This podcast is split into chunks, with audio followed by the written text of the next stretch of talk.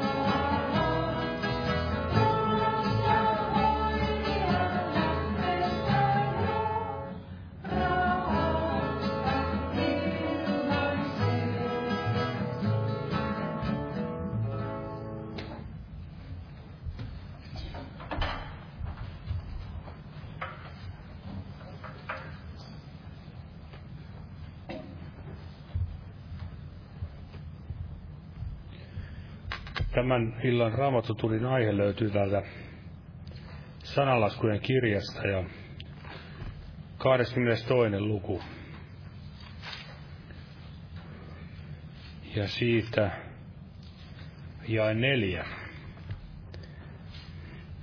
Eli sananlasku 22 ja jae 4.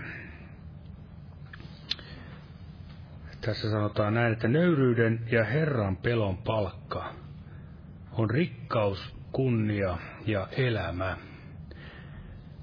Eli kaikella on seurauksensa, kaikesta maksetaan vanhurskaalla vaelluksella, Jumala edessä on oma palkkansa.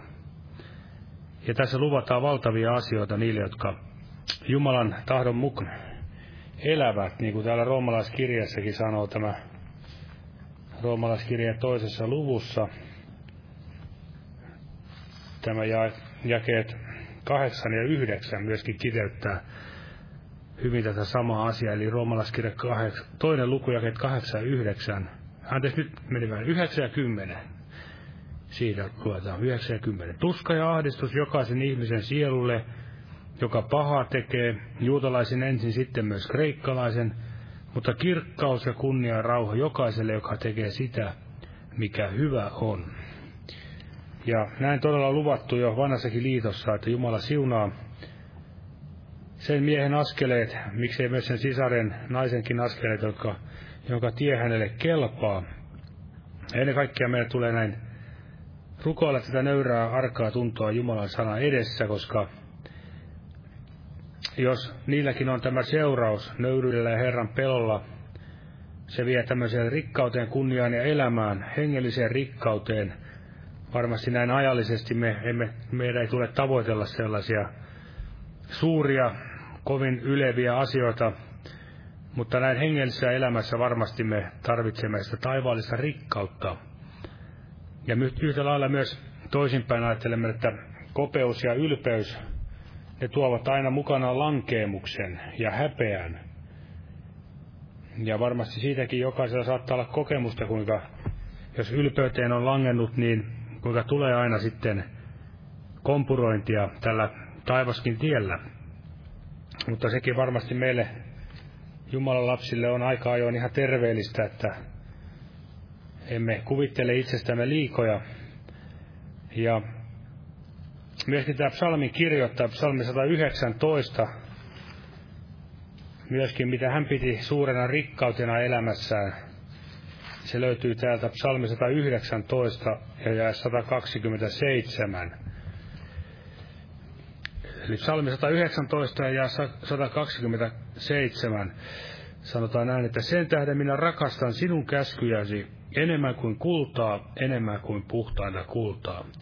Saako Jumala meissäkin sytyttää tätä rakkautta hänen sanansa kohtaan ja ennen kaikkea janoa ja nälkää hänen puoleensa, sillä hän on luvannut täyttää nälkäiset hyvyyksillään. Ja noustaan pyytämään siunasta tälle kokoukselle. Tässä nyt on tuoreempia, tästä päältä luetaan, niin esirukouspyyntö sisaren asuntoasian puolesta ja myös äidin pelastuksen puolesta.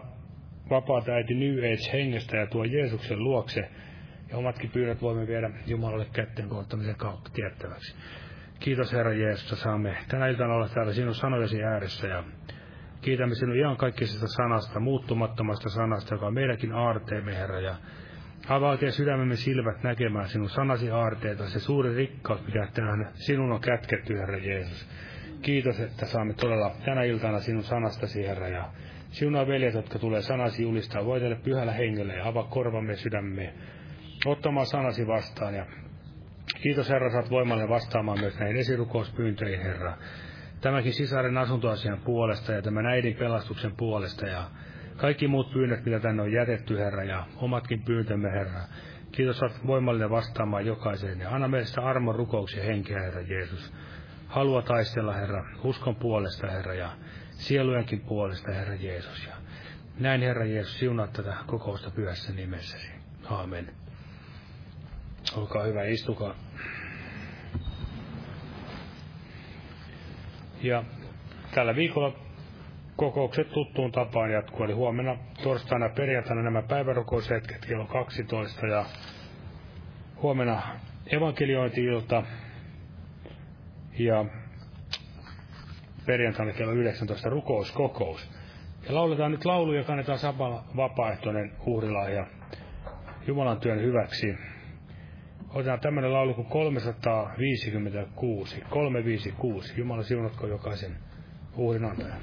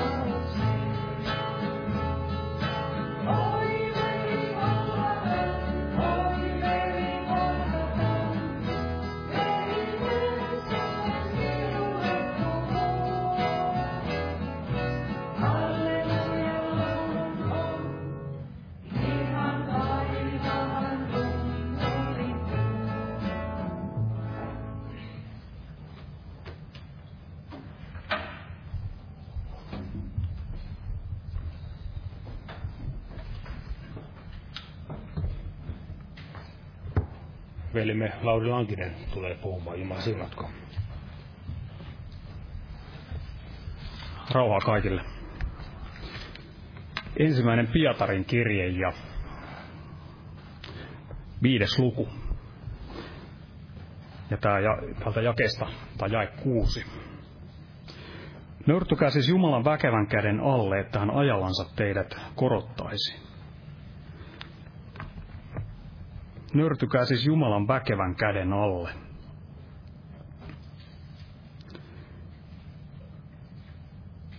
Todellista nöyryyttäni ei voi olla ilman, että on nöyrtynyt Jumalan väkevän käden alle. Eli todellinen nöyryys lähtee nöyryydestä elävän Jumalan edessä. Ja Raamatussa kun tutkin, niin näitä nöyriä todella Herran edessä olevia henkilöitä niin löytyy Raamatusta. Ja yksi tällainen niin on tämä Nehemia. Hänellä oli tämä nöyryys, hänellä oli tämä Herran pelko. Ja täältä Nehemian kirjasta hänen päällänsä oli tämä Jumalan väkevä käsi. Hän oli nöyrtynyt tämän Jumalan väkevän käden alle, ja tämä Jumalan väkevä käsi niin sai todella tätä Nehemiaa siellä ohjata ja kuljettaa, ja tämä Jumalan hyvä käsi oli hänen yllänsä. Nehemian kirjassa 2. luvussa ja jakeessa 8.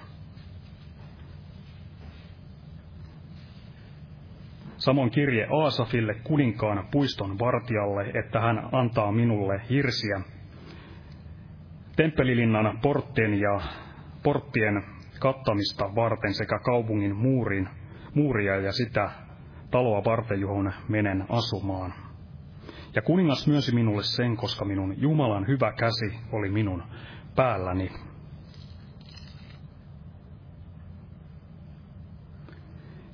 Jakeesta 18 ja 18. Ja minä kerron heille, kuinka minun Jumalan hyvä käsi oli ollut minun päälläni, ja myös mitä kuningas oli minulle sanonut. Niin he sanoivat, nouskaamme ja rakentakaamme. Ja he saivat rohkeuden käydä käsiksi tähän hyvään työhön.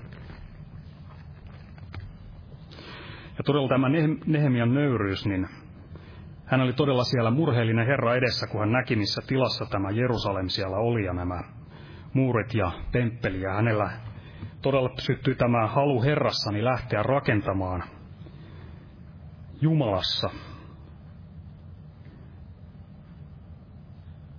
Hänellä oli tämä todellinen nöyryys Herrassa ja ennen kaikkea häntä kohtaan.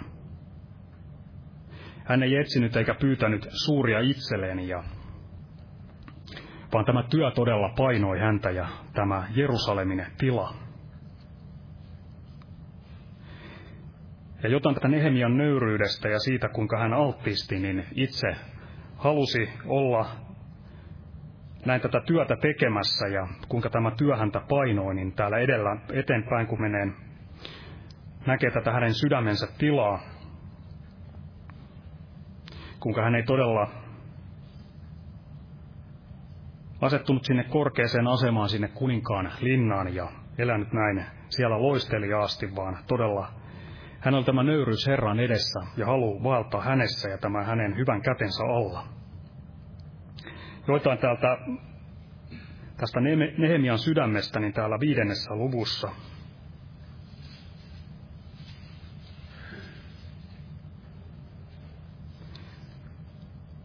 Siellä muun muassa jakeessa 14 kerrotaan, kuinka he eivät syöneet tätä käskynhaltijalle tulevaa ruokaa.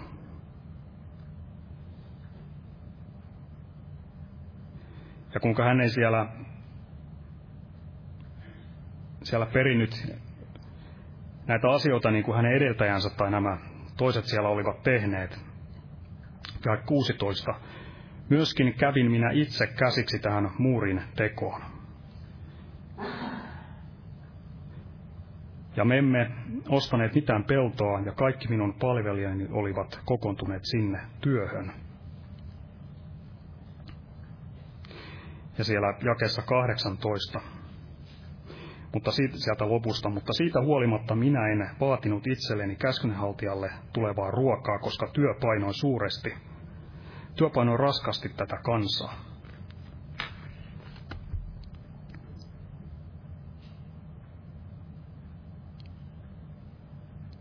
Eli todella Nehemialla oli tämä korkea asema ja tehtävä jo ennen kuin hän tänne Jerusalemiin tuli siellä kuninkaan palveluksessa, mutta hän todella jätti sen linnan ja sen loiston siellä ja tahtoi mennä rakentamaan Herrassa. Tämmöinen ylpeä sydän, niin hän jää mieluummin näihin linnoihin eikä lähde Herrassa todella rakentamaan hänen tahtonsa etsimään. Eli todella Nehemia ja hänen kaltaistaan niin ohjaa tämä Herran pelko ja nöyryys hänen edessänsä. Ja voidaan sanoa niin kuin siellä Pietarin kirjeessä sanottiin, että nöyrtyä tämän Jumalan väkevän käden alle, että hän ajalansa korottaa, niin voidaan sanoa juuri, että nämä ehdot, jos näin voisi sanoa, niin toteutuvat tämän Nehemian kohdalla. Psalmissa 25, jakeessa 9, sana sanoi, että hän johdattaa nöyriä oikein. Hän opettaa nöyrille tiensä. Ja Jesajassa siellä sana sanoi, että 29 siellä jakeessa 19, että nöyrät saavat uutta iloa Herrassa. Eli nöyryys Herran edessäni on todella aivan oleellinen tässä uskon elämässä. Ilman sitä niin eihän tätä voi vaeltaa, mutta ei myöskään sitten saa kokea sitä iloa Herrassa, jos on näin ylpeys päässyt sinne sydämeen. Ja Jeesushan on itse täydellinen eilen, tänään ja iankaikkisesti. Ja mitä Jeesus itse sanoo, niin Matteuksen evankeliumissa 11. lukuja ja 29. Ottakaa minun ikäni päälleni ja oppikaa minusta, sillä minä olen hiljainen ja nöyrä sydämeltä. Niin te löydätte levon sielullenne. Eli todella Jeesuksen elämässä ja vaelluksessa täällä ajassa, lihassa, niin näemme todella sen nöyryyden ja Herran pelon. Alistui todella kaikessa Isän tahtoon ja sitä siellä kysyi. Ja näin todella voimallinen esimerkki myös Jeesus tässä, täydellinen esimerkki tässä nöyryydessä. Eli todella nöyryys Herran edessä, jotta sitä nöyryyttä voisi olla myös sitten ihmisten edessä.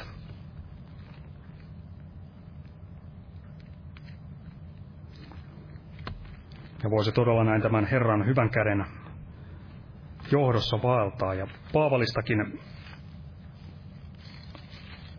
mainitaan apostolien teossa luvussa 20. Jakeesta 18.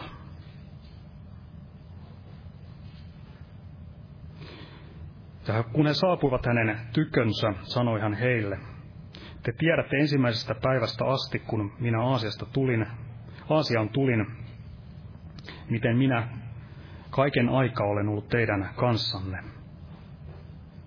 Kuinka minä olen palvellut Herraa kaikella nöyryydellä ja kyynelillä, koettelemuksissa, jotka ovat kohdanneet minua juutalaisten salahankkeiden tähden. Ja niin edespäin. Eli todella niin Paavali siellä palveli ennen kaikkea Herraa ja kaikella nöyryydellä. Eli Paavalin ensisijainen tahto oli todella palvella Herraa, ja hän sen teki kaikella nöyryydellä. Ja juuri näin, että hänellä olisi sitten muillekin jotain annettavaa.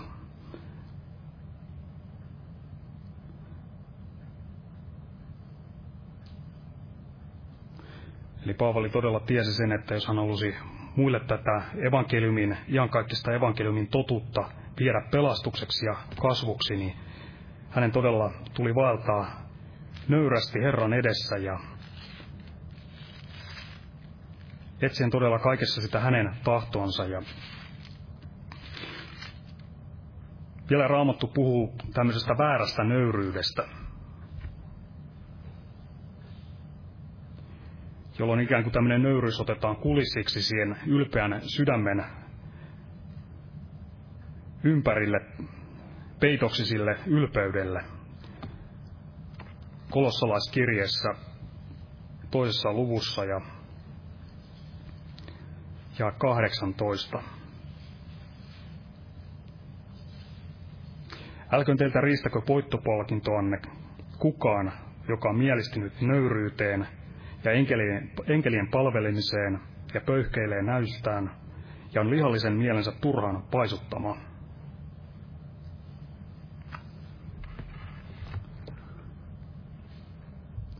Eli todella tämmöinen nöyristelyyn ja väärään nöyryyteen peitetty ylpeys, niin se tehdään ihmisen nostattamiseksi ja se lopulta paljastuu tämmöiseksi pöyhkeilyksi, pöyhkeäksi ja lihallisen mielen paisuttamiseksi. Ja se ei todellakaan ole nöyryyttä Herran edessä, eli on ihmistenkään edessä. Ja tästä palkasta niin rikkaus, kunnia ja elämä. Tässä kolossalaiskirjeessä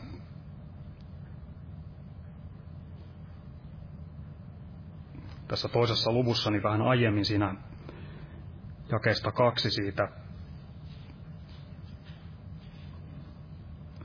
mainitaan, että omistamaan täyden ymmärryksen koko rikkauden ja pääsisivät tuntemaan Jumalan salaisuuden Kristuksen, jossa kaikki viisauden ja tiedon aarteet ovat kätkettyinä. Eli todella tämä on se rikkaus. Saada olla tässä ajassa jo osallisena Jeesuksesta, kaikesta rikkaudesta, mikä hänessä on, ja sitten eräänä päivänä niin saada todella täydellisesti nähdä näin Herra kasvoista kasvoihin, kaikessa kunniassa ja loistossansa. Ja tästä kunniasta niin psalmissa 73 niin ja 24. Sinä talutat minua neuvosi mukaan ja korjaat minut viimein kunniaan. Eli päästä sinne hänen kunniansa, sinne iankaikkiseen elämään, taivaan kirkkauteen. Ei mitään kunniaa tässä ajassa ihmiselle, vaan todella yksin Herralle. Ja saada todella eräänä päivänä niin päästä Jeesuksen Kristuksen kanssa sinne hänen kunniaansa. Ja elämä, niin tiedämme, että todella iankaikkinen elämä on se, mikä on Jeesuksessa. Hän on iankaikkinen elämä. Ja saada myös näin tämän eräänä päivänä niin todella tässä elämässä omistaa tämä iankaikkinen elämä Jeesuksessa ja eräänä päivänä sitten elää hänen kanssansa todella iankaikkisesti. Ja roomalaiskirjassa 6. luvussa ja jakeessa 23 puhutaan tästä todella palkasta, Herran pelon palkasta, nöyryyden palkasta, tästä elämästä. Niin sillä synnin palkka on kuolema, mutta Jumalan armolahja on iankaikkinen elämä Kristuksessa Jeesuksessa meidän Herrassamme. Eli todella sielujen pelastus, uskon päämäärä on sielujen pelastus ja saada todella elää tässä elämässä jo ylösnouseen Jeesuksen yhteydessä ja näin eräänä päivänä olla aina hänen kanssaan iankaikkisesti. Aamen. Petrus tulee jatkamaan.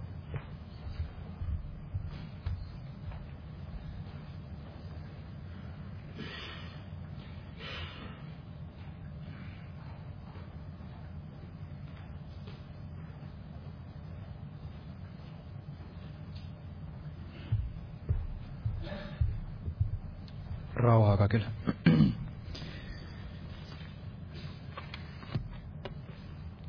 Mä otan kanssa ensin tästä ensimmäisestä Pietarin kirjasta,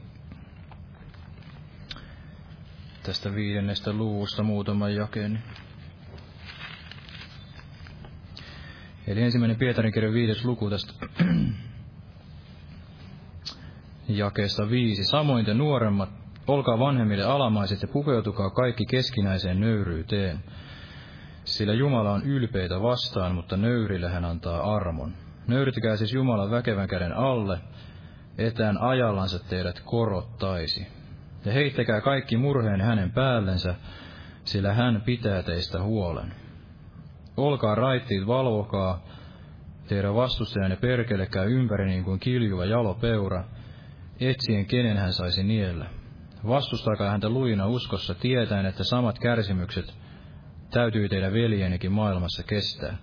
Mutta kaiken armon Jumala, joka on kutsunut teidät iankaikkiseen kirkkauteensa Kristuksessa, vähän aikaa kärsittyänä hän on teidät valmistava, teitä tukeva, vahvistava ja lujittava.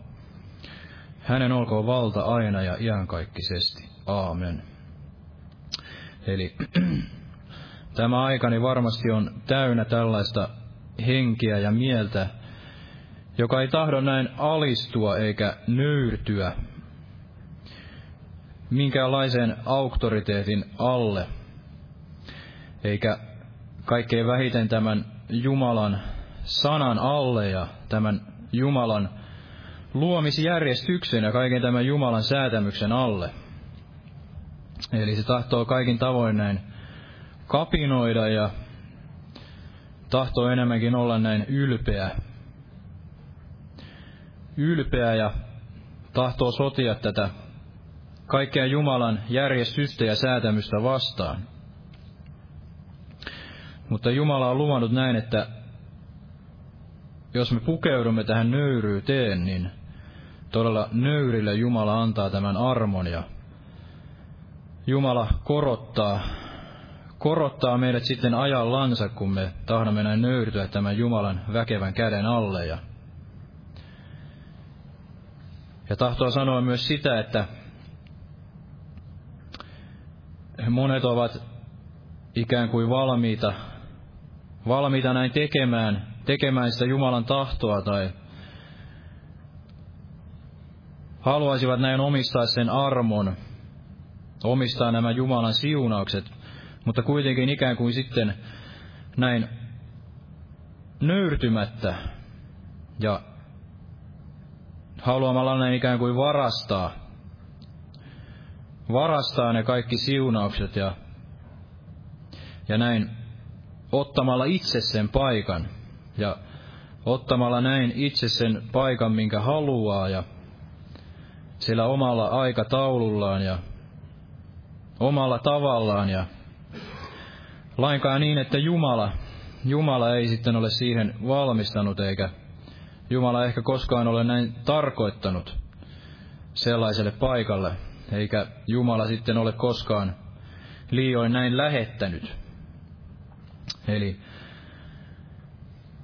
tehdään kaikenlaisia ristiretkiä ja näitä evankeliumiskokouksia ja puhutaan ihmeistä ja tunnusteoista ja kaikesta tästä sielun vihollisen voiman ulosajamisesta ja kaikesta tällaisesta ja tehdään sitten kaikkia näin Jeesuksen nimessä ja ajatellaan, että ollaan jotain suuria pastoreita tai evankelistoja tai jopa sitten jotain tällaisia profeettoja tai apostoleja, niin sanottuja apostoleja, mutta kaikki tämä tapahtuu sitten tällaisessa sielullisessa itse valitussa Jumalan palveluksessa ja tällaisessa, missä itse sitten otetaan se paikka itselle nöyrtymättä sitten tämän Jumalan väkevän käden alle ja odottamatta sitä, että Jumala sitten korottaa tai Jumala sitten on korottamatta. Eli Jumala hän tietää, mille paikalle hän sitten asettaa siinä Kristuksen ruumiissa tässä seurakunnassa ja Jumala on se, joka meitä näin muokkaa ja Jumala on meidät luonut ja tietää, mihin hän on meidät luonut. Ja hän on myös luonut meidät näin mieheksi ja naiseksi.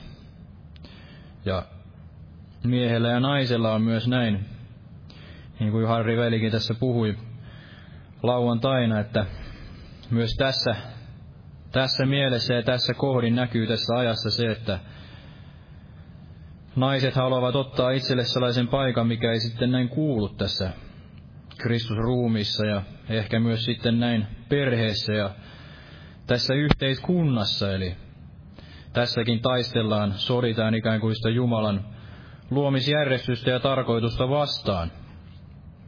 Eli myös näin eri sukupuolet ottavat sellaisen aseman, mitä Jumala ei ole koskaan sitten näin tarkoittanut. Ja mehän tiedämme, että se Jumalan tarkoitus on aina hyvä.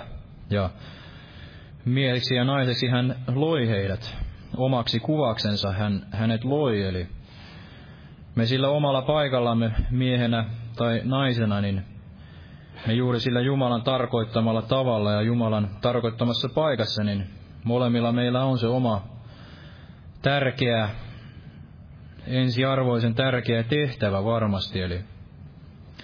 Eli Jumalan silmissä ja tässä hengellisessä mielessä niin ei varmasti ole välttämättä sellaista tärkeämpää tai korkeampaa tehtävää, vaan miehellä ja naisella on se oma osansa ja molemmilla on se tärkeä tehtävä näin siellä perheessä kasvattaa niitä lapsia omalla paikalla ja myös sitten näin seurakunnassa niin kasvattaa niitä lapsia, nuoria ja juuri uskoon tulleita, mutta molemmilla on näin se oma tehtävänsä ja oma tarkoituksensa kaikessa tässä hengellisessä kentässä ja perheessä ja yhteiskunnassa.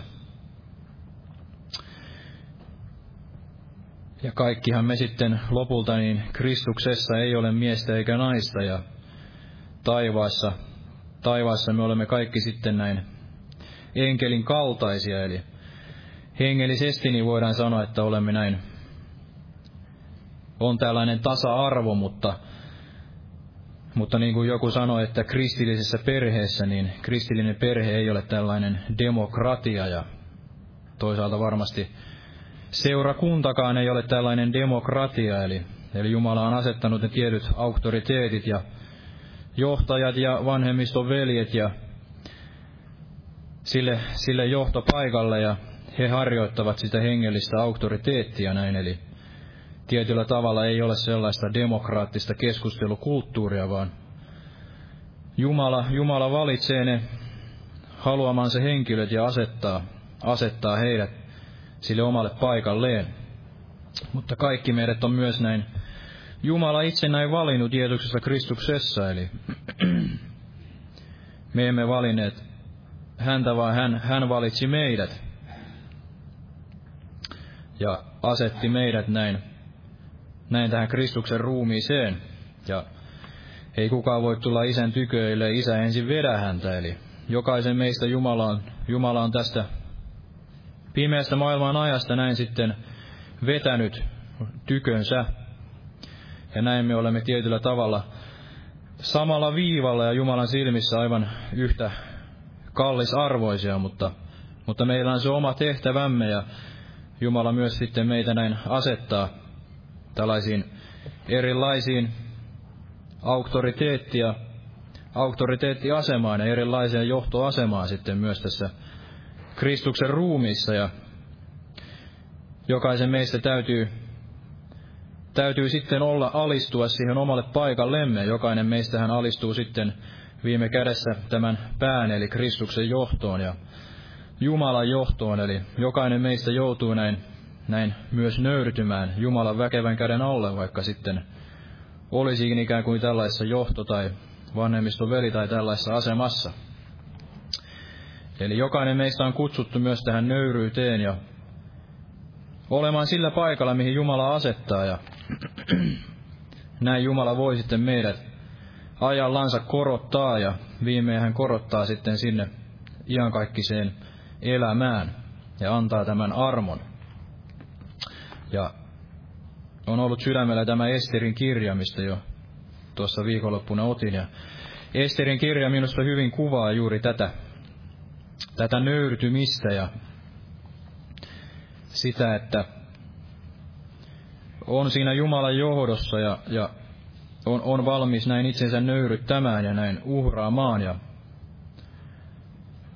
olemaan sillä paikalla, mihin Jumala näin asettaa ja valitsee ja lopulta Jumala sitten korottaa, niin kuin hän tämän Esterinkin korotti sitten yhdessä tämän Mordokain kanssa. Ja otetaan täältä Esterin kirjasta joitain paikkoja. Eli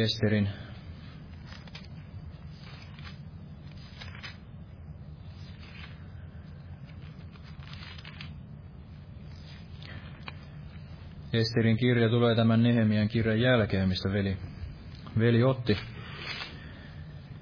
Esterin kirja, jos lyhyesti vielä tästä Vastista jotain, eli Vasti tuli jotenkin sydämelle se, että Vasti kuvaa juuri tällaista toisenlaista Kristuksen ruumista, tällaista toisenlaista morsianta, joka niin kuin täällä Ahasveeroksen valmistamissa pidoissa, niin oli varmasti näin halukas siellä iloittelemaan, ja Vastikin järjesti täällä ne pidot sitten omalta osaltaan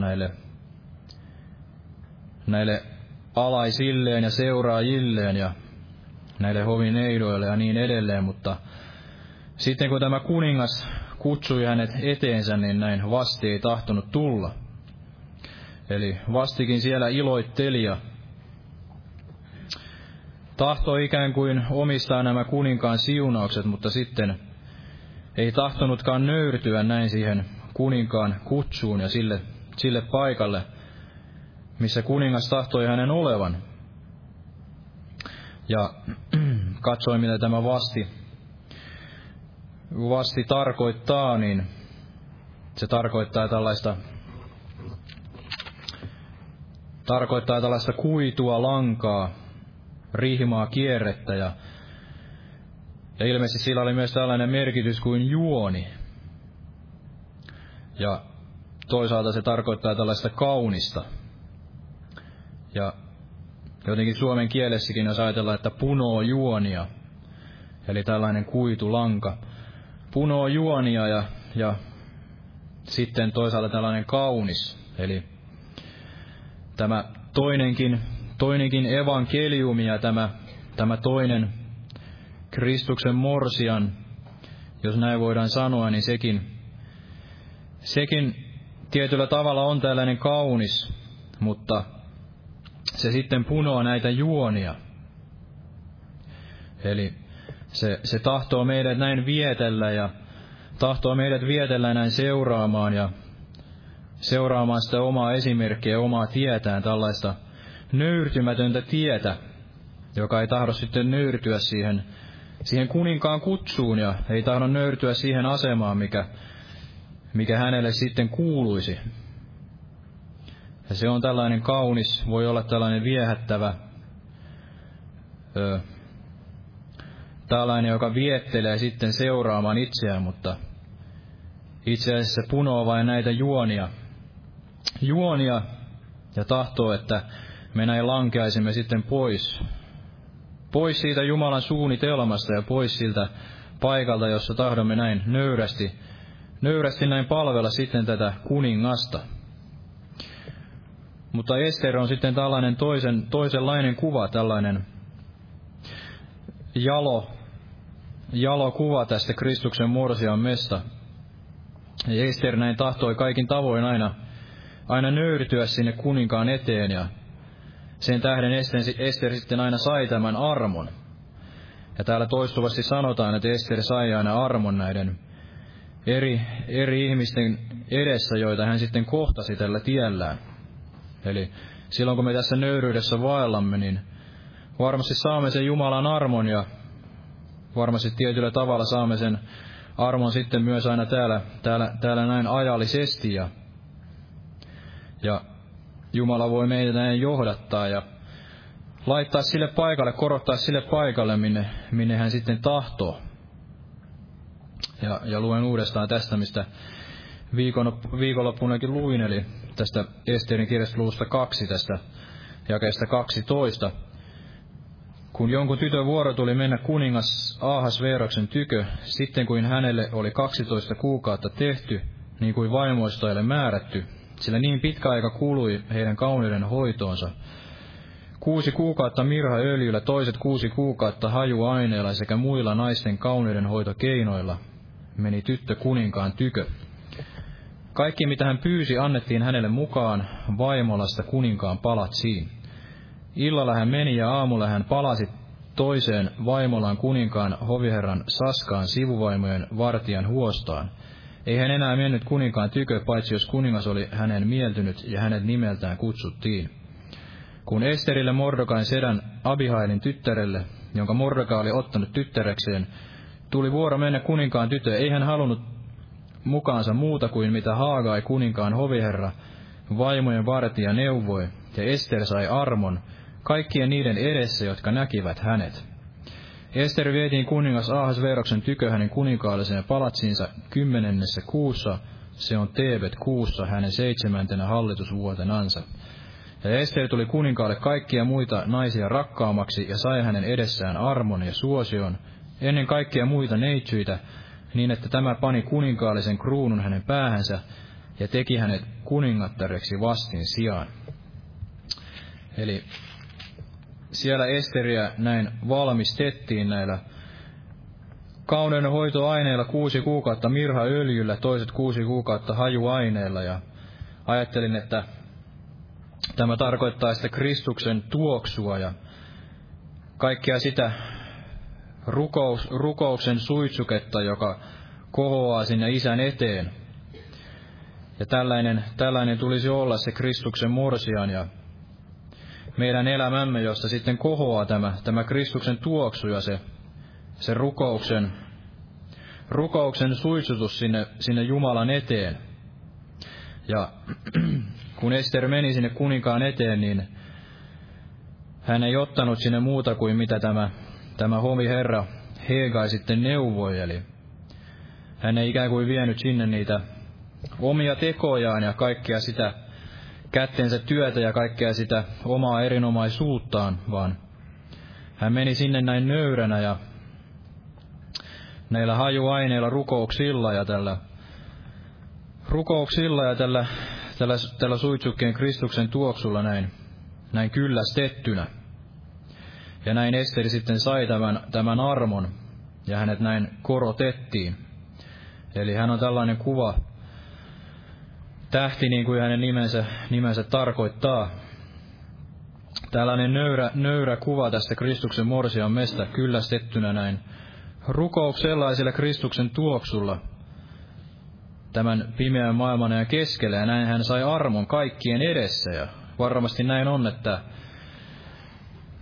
kun meillä on tällainen samanlainen Kristuksen mieli, niin me tietyllä tavalla varmasti saamme näin armon kaikkien edessä, vaikka se ei sitten aina näin näyttäytyisikään, mutta kuitenkin ihmiset sitten etsikkoaikanaan voivat muistella sitä meidän vaellustamme, vaikka he sitten kanssakäymisessä olisivatkin ehkä olleet meitä kohtaan kylmiä, kovia, nuria, niin kuitenkin myöhemmin he näin sitten varmasti muistavat sitä meidän vaellustamme.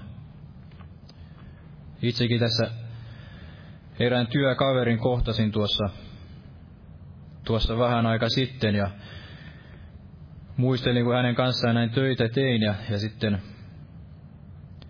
siinä viimeisenä päivinä yritin antaa hänelle tällaisen seurakunnan lehden ja varmaan tästä olen maininnut aiemminkin, niin hän sitten sanoi tälleen ylimielisesti ja vähän sarkasisesti, että no okei, mä voin sen ottaa ja lukea illalla ja palata sitten sen jälkeen taas maan päälle.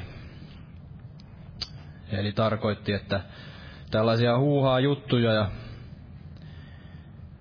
voin lukea sitten näistä hihuloinneista ja palata sen jälkeen maan päälle, mutta hänet sitten tuossa tapasin vähän aika sitten ja itse olisin kyllä kävellyt hänen ohi, en olisi siinä huomannut häntä, mutta hän sitten jollain tavalla iloisesti näin pysäytti minut ja jäi sitten juttelemaan ja kyseli sitten kuulumiset ja näin edespäin. Eli ehkä siellä kuitenkin siellä sydämessä oli sitten jotain näin tapahtunut ja ehkä hänkin sitten kuitenkin ajatteli, että jotain siinä tiessä oli, mitä vaelsin, niin kuitenkin ei niin pahaa. Että me emme tiedä, mitä siellä sitten sydämessäkin, joka nämä asiat saattaa torjua, niin sitten ehkä myöhemmin ajattelee, että ehkä siinä on jotain erilaista siinä tiessä, mitä me vaellamme, ja se voi näin houkutella, ja ehkä sitten myöhemmin saa sen armon näin ihmisten silmien edessä, eli tällaisen hyväksynnän, ja houkuttelee sitten ihmisiä näin etsimään sitä samaa tietä. Mutta näin todella siis Ester sai armon ihmisten edessä ja tämän kuninkaan edessä ennen kaikkea, eli Jumalan edessä, näin kyllästettynä tällä rukouksella ja sillä Kristuksen tuoksulla, jos näin ajatellaan. Ja Ester kaikessa, niin hän aina nöyryytti näin itsensä, eli hän ei mennyt sinne kuninkaan eteen näin ylpeydessä, eikä näin itseänsä suositellen, vaan hän näin nöyryytti itsensä ja oli jopa sitten, voidaan sanoa, uskollinen sinne kuolemaan asti, eli hän oli valmis sen elämänsäkin antamaan, niin kuin tässä 4. luvussa tässä 15. jakeessa, jos luemme tässä nämä muutamat loppujakeet, niin Ester käski vastata Mordokaille: mene ja kokoa kaikki Suusanin juutalaiset ja paassotkaa minun puolestani, olkaa syömättä ja juomatta 3 vuorokautta yöt ja päivät. Myös minä palvelijattarineni samoin paastoan. Sitten minä menen kuninkaan tytö, vaikka se on vastoin lakia. Ja jos tuhoudun, niin tuhoudun. Niin Mordokai meni ja teki aivan niin kuin Ester oli häntä käskenyt. Eli Ester siellä oli valmis näin paastoten ja rukoillen niin antamaan sen elämänsä, ja pyysi sitten, että muutkin hänen puolestaan näin rukoilisivat ja paastoaisivat, ja näin se varmasti on myös tässä Kristuksen morsiamen elämässä, että jos olemme valmiit näin myös sen lihan kuolettamaan ja varmasti välillä sitten myös nöyryyttämään itseämme tällaiseen rukoukseen ja paastoon, jos on sellainen kova taistelu tämän Kristuksen morsiamme näiden juutalaisten tähden, niin kuin tässä oli, niin se sitten saa tämän armon ja ajallansa palkitaan, ja varmasti myös meidän tulee näin rukoilla toinen toisemme puolesta, ja niin kuin Paavalikin siellä pyysi, että häntä muistettaisiin näin rukouksessa, että hänelle annettaisiin ne oikeat sanat julistaakseen sitä evankeliumia. Eli mekin tarvitsemme varmasti tätä rukousta toinen toiseltamme siellä kaiken taistelun keskellä, että voisimme sitten näin todittaa sen oman tehtävämme ja olla sillä omalla paikallamme. Ja näin Esterkin nöyrästi pyysi sitä rukousta omasta puolestaan, käydessään sitten tällaiseen hengelliseen taisteluun. Ja näin hänet jälleen sitten näin korotettiin tämän kuninkaan silmissä, ja hän sai tämän armon, ja kuningas todella sanoi sitten, että mitä pyydät, se sinulle annetaan, olkoon vaikka puoli valtakuntaa. Ja meillähän myös on tämä sama lupaus Raamatussa näin, että anokaa niin teille annetaan, etsikää niin te löydätte, kolkuttakaa niin teille avataan. Ja jos me näin Jumalan tahdon mukaan anomme, niin Jumala on luvannut meidät näin palkita. Ja jos me Jumalaa lähestymme, niin hän lähestyy meitä, ja Jumala on luvannut palkita ne, jotka häntä etsivät. Ja Jeesus sanoi, että anokaa, että teidän ilonne tulisi täydelliseksi. Eli meillä on tällainen oma osaamme jokaisella varmasti näin nöyryyttää itsemme siinä rukouksessa näin Jumalan väkevän käden alle ja anoa niitä asioita Jumalan tahdon mukaan, ja varmasti anoa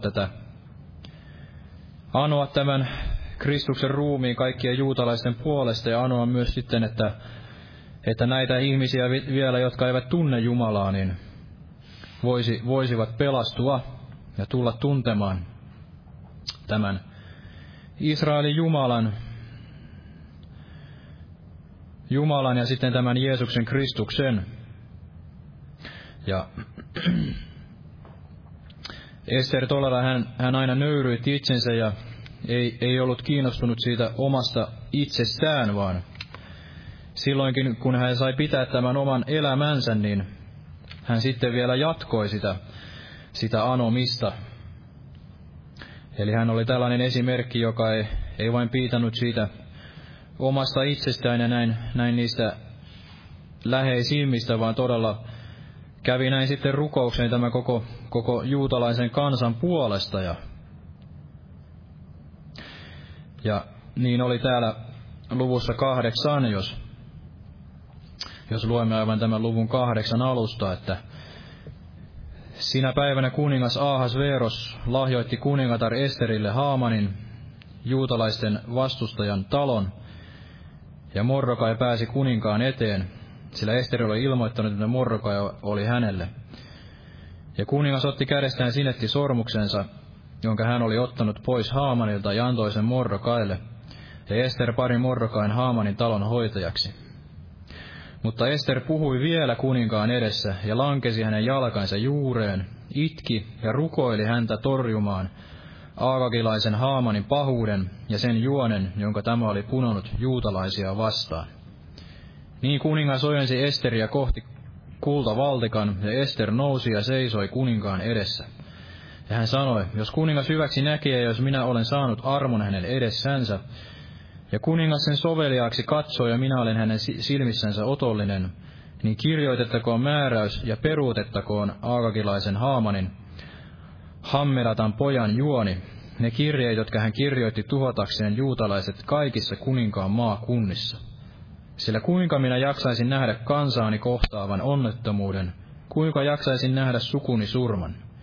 Niin kuningas Ahasveeros sanoi kuningas Esterille ja juutalaiselle Mordokaille, katso, Haamanin talo minä olen lahjoittanut Esterille, ja hän itse on ripustettu hirsipuuhun, koska hän oli käynyt käsiksi juutalaisiin.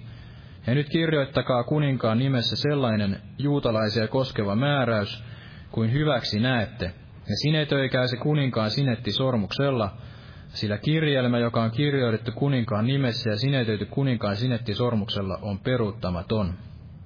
Ja niin edelleen. Eli Ester jälleen näin nöyryytti itsensä, jopa näin sitten itki ja rukoili tämän kuninkaan edessä. Ja varmasti hän on tällainen esimerkki tästä esirukoilevasta tällaisesta uskovasta, joka sitten tällaista esirukoilevasta Kristuksen morsiammesta, joka näin rukoilee sitten. Rukoilee toinen toisensa puolesta, näin veljet ja sisaret.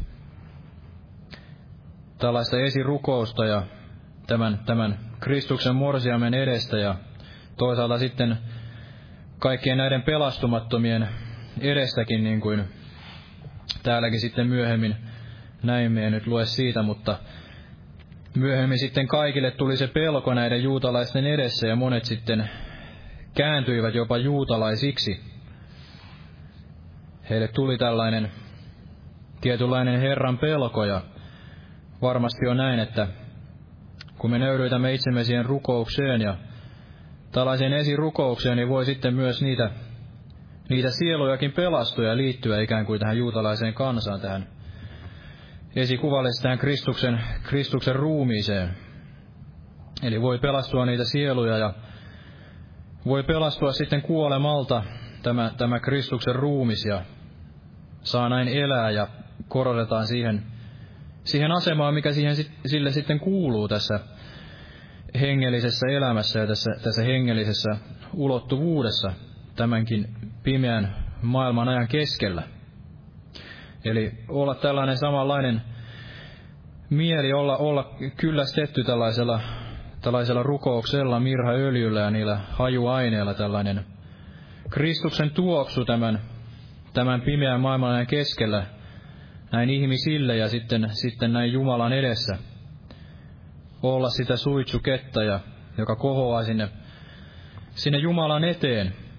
Ja olla aina tällainen nöyrä, arka tunto tämän kuninkaan Jumalan edessä. Eli ei suositella itseään, ei ottaa sellaista paikkaa, mikä ei kuulu, ja ei valita sellaista tietä kuin tämä Vasti sitten valitsi, ei ollut halukas nöyrtymään siihen omaan osaansa ja sille omalle paikalle. Eli kaikin tavoin tämä Ester kuvaa tällaista tällaista otollista Kristuksen morsianta, halukasta näin nöyrtymään sinne Jumalan väkevän käden alle, tämän kuninkaan alle, ja näin Ester sitten korotettiin aina ja sai tämän armon tämän kuninkaan edessä.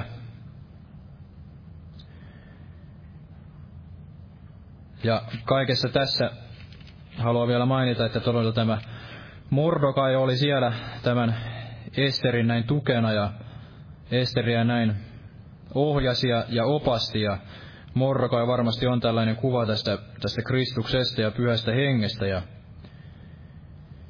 Mordokaissa sitten täällä lopuksi sanottiin täällä luvussa 10, aivan tämän Esterin kirjan lopussa, että kuningas Ahasveeros saattoi työverran alaisiksi sekä mannermaan että meren saaret, ja kaikki hänen valta- ja urotyönsä ja kertomus Mordokain suuruudesta, johon kuningas hänet korotti, ne ovat kirjoitettuna Median ja Persian kuningasten aikakirjassa.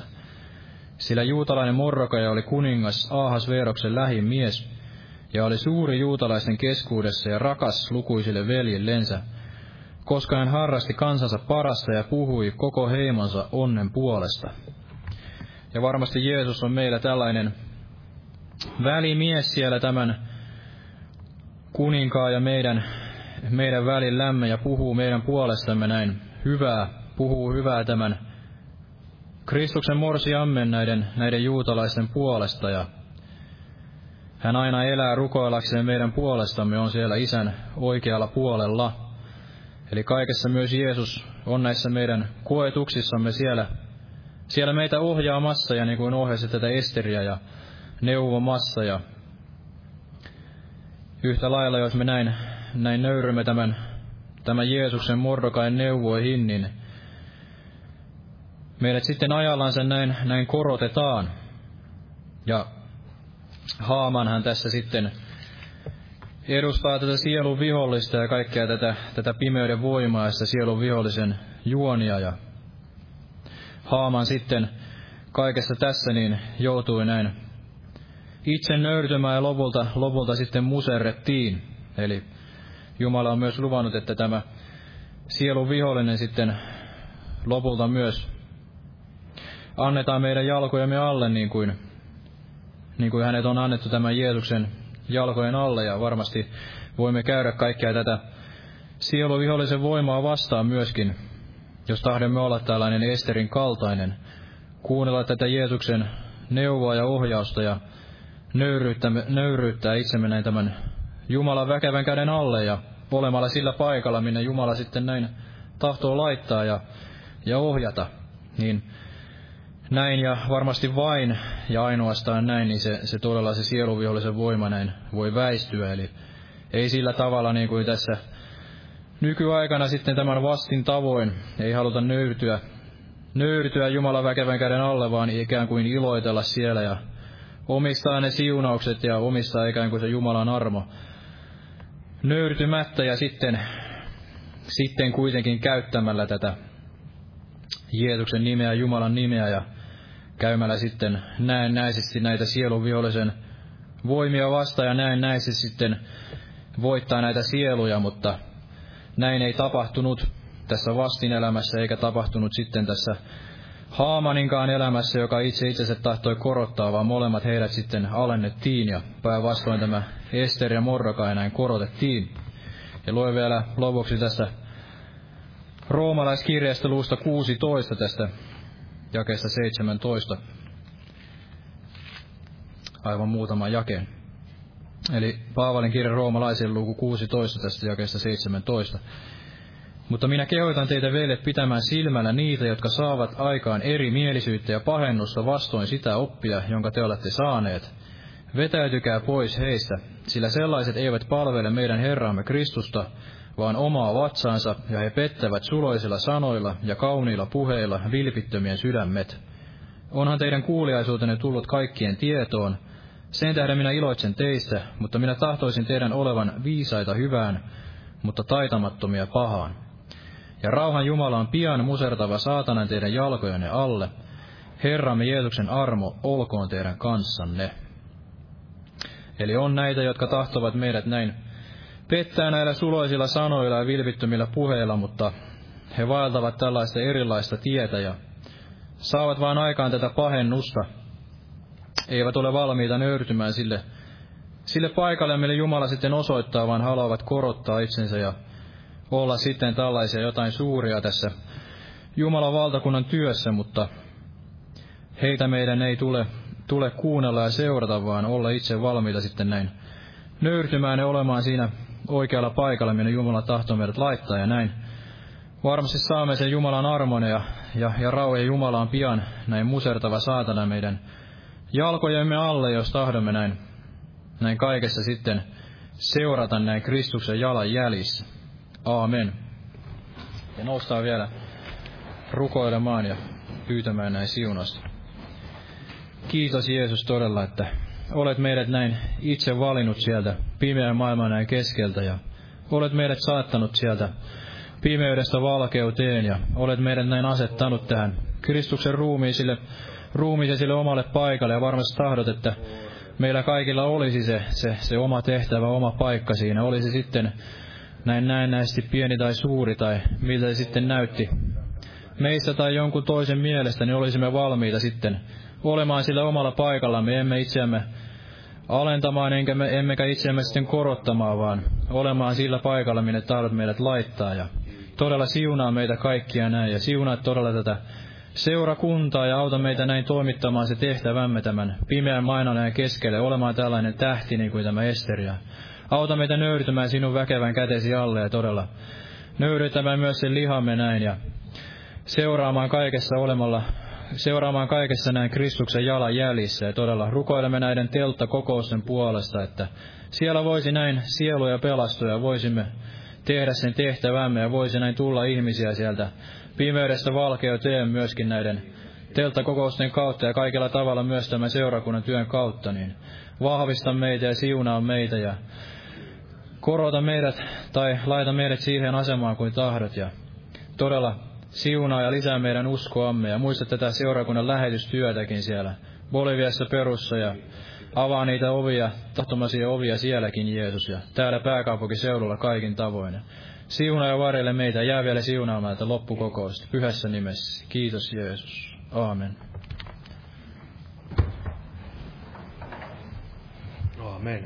Lauletaan vielä yksi yhteinen laulu tähän lopuksi. Laulu numero 329, joka Herran tuntee, voimallinen on. Jumalan siunasta jokaiselle.